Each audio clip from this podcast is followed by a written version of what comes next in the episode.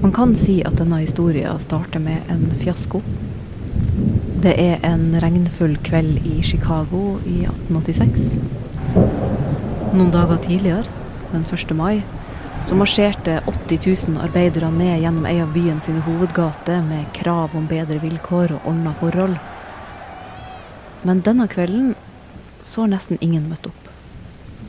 Det skulle ha vært et demonstrasjonsmøte for 20 000 arbeidere. Men på slutten av kvelden så er det bare rundt 200 stykker som er igjen. Det har vært flere dager med protester. Det regner. Kanskje folk har fått litt nok. Det kan se ut som om kampviljen har ebba litt ut. Men så skjer det.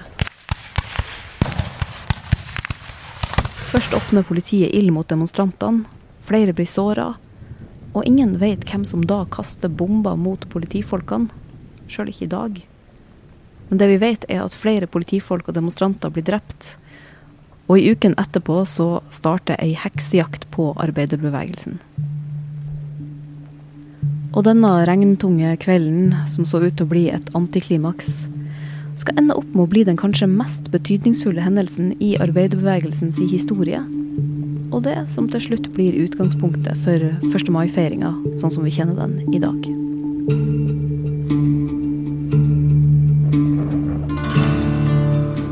Første mai nærmer seg 130 år som arbeiderne sin kampdag. Men hva slags betydning har egentlig denne dagen hatt? Og hvorfor er den fortsatt viktig i dag? Du hører på Røsla. Jeg heter Ida Gullvik. Og i dag så dykker vi ned i 1. mai si historie.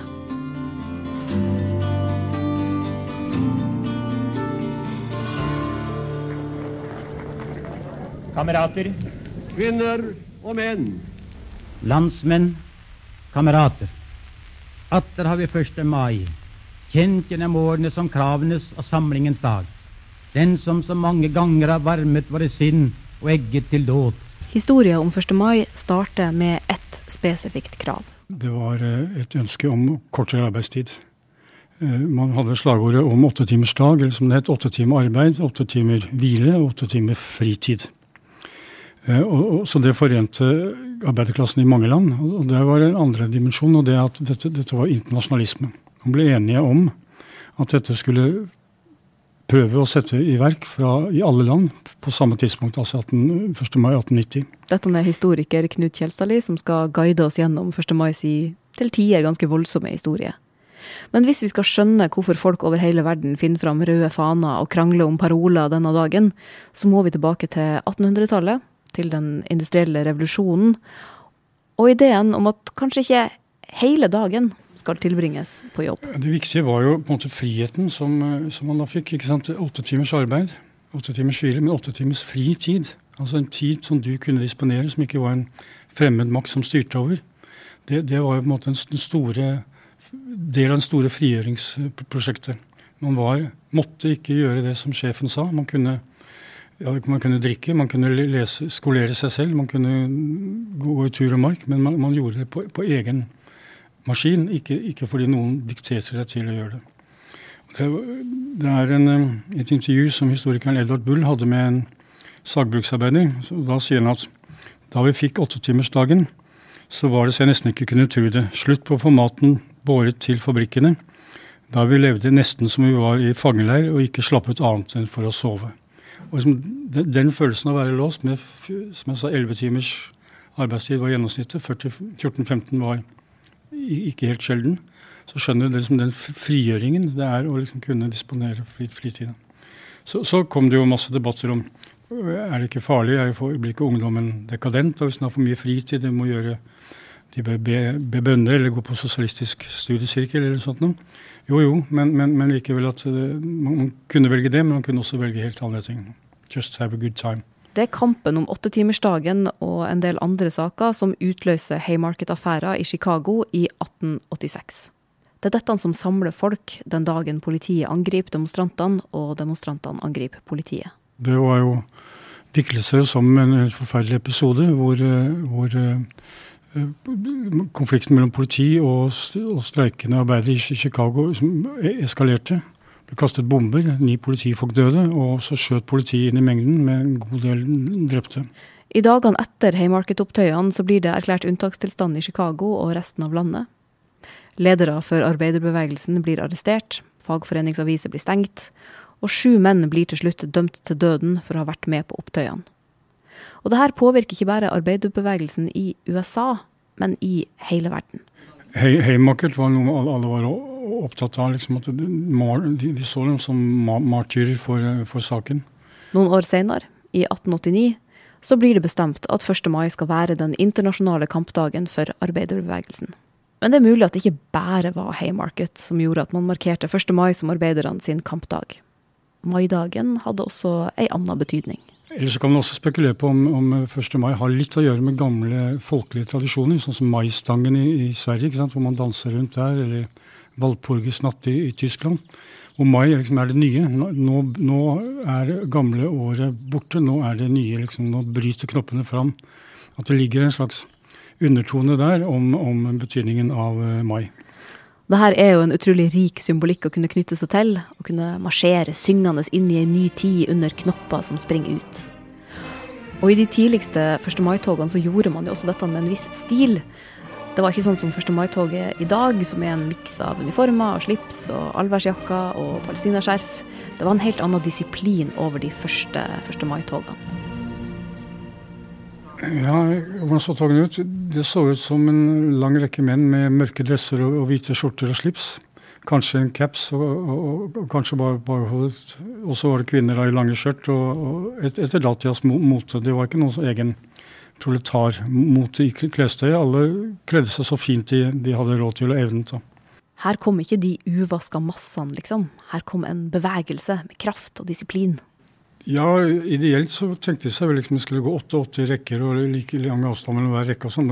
Så strengt ble det aldri. Men, men, det var en idé om at denne, denne ordenen, denne, det var et signal om at her hadde vi en organisert bevegelse. Her var det ikke noe tull. Her var det ikke noen tilfeldige fylliker som liksom kom og brøt inn. Her var det en kultivert, organisert arbeiderklasse som, som var på marsj framover. Det var heller ikke sånn at du kunne komme drassende med masse ulike paroler? Ikke, altså en, en, mengde, en vel av, av, av krav og paroler. Det, det, er jo ikke en sånn Hvis du ser på toget i, nå, ikke sant, så er det jo flere hundre paroler. Den gangen var det kanskje én. Og, og, så det var en helt annen stil da, i, i, demonstrasjonen. Noen av disse parolene kunne også være ganske provoserende for øvrigheta. Ja, En dundrende flott fra Kirkenes 1909. Da, det var jo ned med tronen, alter og penge, pengevelde. Så, så, så og andre arbeidere forenede var en annen sånn allmennparode. Denne parolen i Kirkenes førte til at politiet grep inn og beslagla banen til Nordens Klippe. Men de gikk til anskaffelse av en ny en, og så vidt vi vet, så eksisterer den den dag i dag.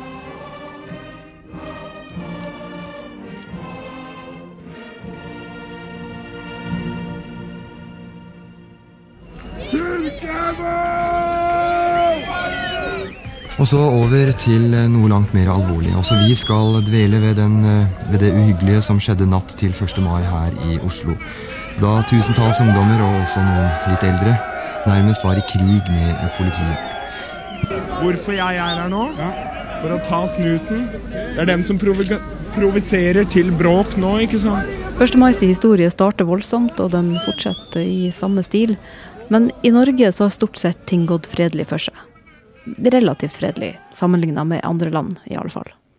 Det har jo noe med norsk politisk kultur å gjøre. Altså, I Frankrike så hadde man oppstand i 1789, 1830, 1848, 1871 osv. I Norge så hadde vi to mennesker som mistet livet i klassekamp. En i 1881 hvor en, hvor en, en soldat skjøt en, en, en streikende sagbruksarbeider på Brakerøy-sida i Drammen. Og så en i 1913 hvor en streikebryter skjøt sekretæren i fagforeninga, noe som heter Pines Mølle, Buvika i Trøndelag. Men det er altså to, to individer som er mistet, mens vi snakker om tusener og titusener i, i andre land. Så, så det er det har vært en ikke pasifistisk, men si, alltid hatt en fredelig, uh, fredelig tradisjon. Unntaket er 1. mai 1979.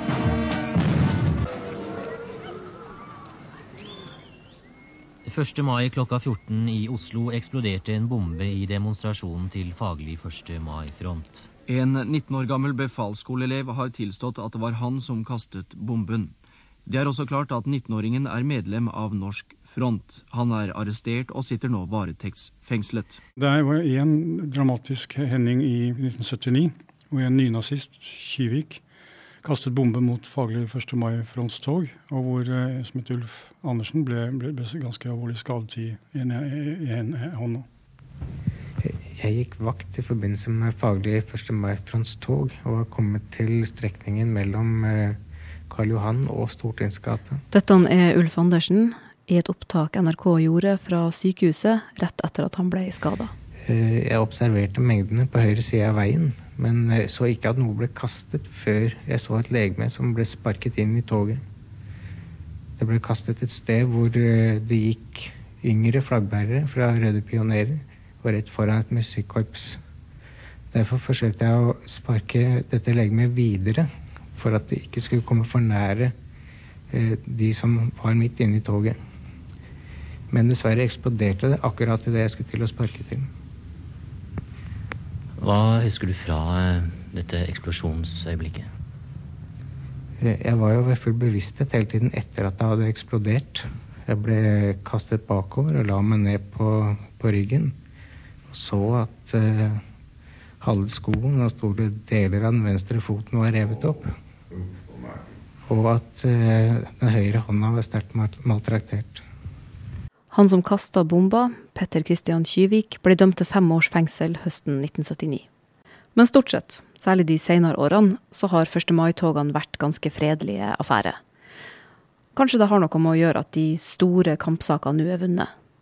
Saken som starta det hele, kampen for åttetimersdagen, det kom i havn i 1919 i Norge, og feirer dermed 100-årsjubileet sitt i år. Så hva betyr egentlig 1. mai i dag? Og de som sier, eh, hvis du møter noen som kommer med argument med at eh, ja, men nå har vi jo vi har vunnet. Det er så bra å være arbeider i Norge i dag at trenger vi egentlig denne dagen lenger? Den har utspilt sin rolle. Hva svarer du dem? Nei, altså Hvis det er riktig, så må vi iallfall holde den skansen. Og jeg, tror som sagt at det, den, den, er ikke selvsagt. Det er ikke noe som kommer ut av verdenshistoriens endepunkt. Er, er den norske modellen eller noe sånt. Den, den norske modellen med vekst på samarbeid har iallfall ett helt avgjørende premiss, og det er at vi har en sterk og mobilisert klasse av lønnstakere. Med høy organisasjonsgrad og med vilje, vilje til å handle. Og 1. mai er jo med å holde den bevisstheten og den tankegangen oppe. Forsvinner det, så vil den norske modellen med samarbeid bli en tvangstrøye og ikke, en, ikke, noe som er til fordel for, for arbeidsfolk. 1. mai det er en dag for at fagbevegelsen skal markere sine seire, men det er også en dag for å fortsette kampen. For det, i dag så er veldig mange grunnleggende rettigheter i arbeidslivet under press. Én av ti unge står uten jobb, og vi har mange unge som kommer inn i et arbeidsliv som består av midlertidige kontrakter. Det må vi gjøre noe med, fordi også dagens unge fortjener et trygt og anstendig arbeidsliv. 1. mai er viktig å markere fordi det er sånn fortsatt at arbeiderbevegelsen er den viktigste kraften for å sikre vanlige folk frihet, trygghet og verdighet. Ikke minst i en tid hvor klasseskillene øker, hvor fagbevegelsen blir eh, svekka og feid av banen i mange bransjer pga. sosial dumping og arbeidslivskriminalitet. Det er 100 år siden åtte timers arbeidsdag ble vedtatt i lov. Og det er vel vunnet en gang for alle? Nei, det er ikke det. Så den første kampen vi må kjempe 1. mai, det er retten til en ordnet arbeidsdag, trygghet på jobb. Og Framover så tror jeg bl.a. kampen for pensjon fra første krone kommer til å bli viktig. At vi skal få opp organisasjonsgraden, særlig blant unge. Eh, at vi tar kampen mot velferdsprofitørene, slik at vi sikrer at alle penger vi betaler inn i skatt, skal gå til felles velferd og ikke til privat berikelse. Så vil vi ha heltid. Viktig krav i store deler av norsk arbeidsliv. Ikke spredte små deltidsstillinger. Det må vi kjempe frem, både i privat sektor og i det offentlige. Vi skal bruke 1. mai til å snakke om alle de som opplever ufrihet, fordi ingen er fri før alle er fri. Så da er det bare å si gratulerer med dagen og god 1. mai. Ha en flott feiring, en fin markering.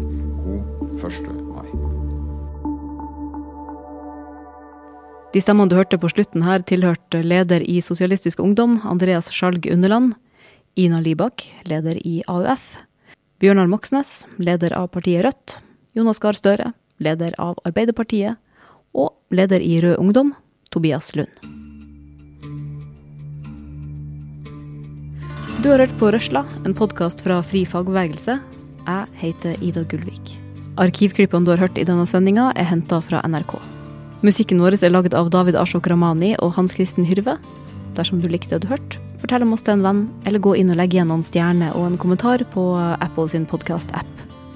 Og husk, lytt til Røsla hver uke der du hører på podkaster.